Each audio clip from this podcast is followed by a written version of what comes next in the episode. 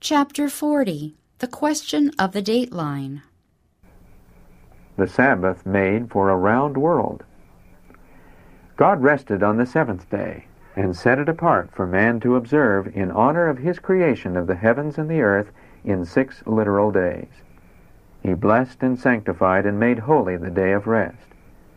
When men are so careful to search and dig, to see in regard to the precise period of time, we are to say, God made his Sabbath for a round world, and when the seventh day comes to us in that round world, controlled by the sun that rules the day, it is the time in all countries and lands to observe the Sabbath.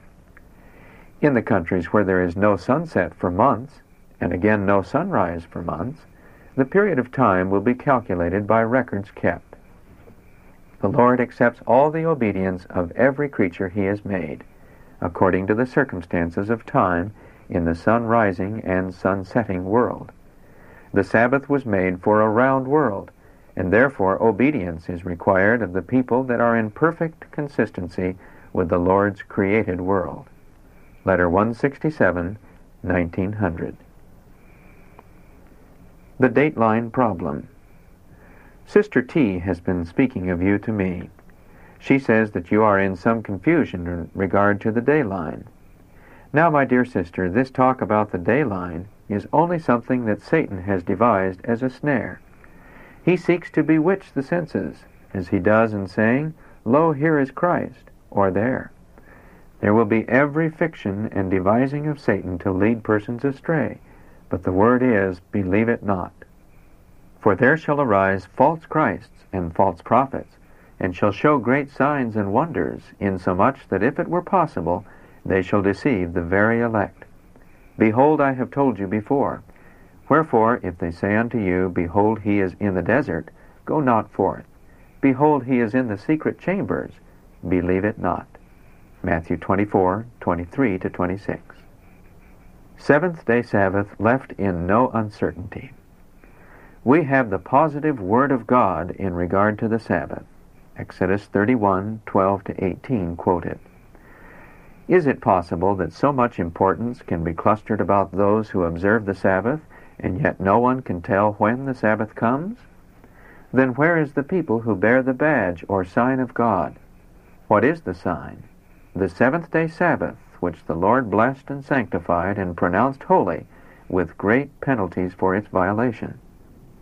The seventh day Sabbath is in no uncertainty. It is God's memorial of His work of creation.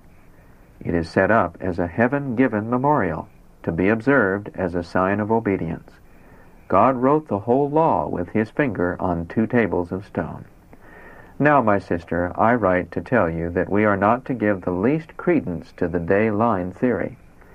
It is a snare of Satan brought in by his own agents to confuse minds. You see how utterly impossible for this thing to be, that the world is all right observing Sunday and God's remnant people are all wrong. This theory of the day line would make all our history for the past 55 years a complete fallacy, but we know where we stand. To stand fast by our colors. My sister, let not your faith fail. We are to stand fast by our colors, the commandments of God and the faith of Jesus all those who hold the beginning of their confidence firm unto the end will keep the seventh day Sabbath, which comes to us as marked by the sun. The fallacy of the day line is a trap of Satan to discourage. I know what I am speaking about. Have faith in God. Shine where you are as a living stone in God's building. The children of God will be triumphant. They will come off conquerors and more than conquerors over all the opposing, persecuting elements. Fear not. By the power of Bible truth and love exemplified in the cross and set home by the Holy Spirit, we shall have the victory. The whole battle before us hinges upon the observance of the true Sabbath of Jehovah. I can write no more now, but I say, give no ear to heresy. Cling to a plain, Thus saith the Lord. He will comfort and bless you, and will give you joy in your heart.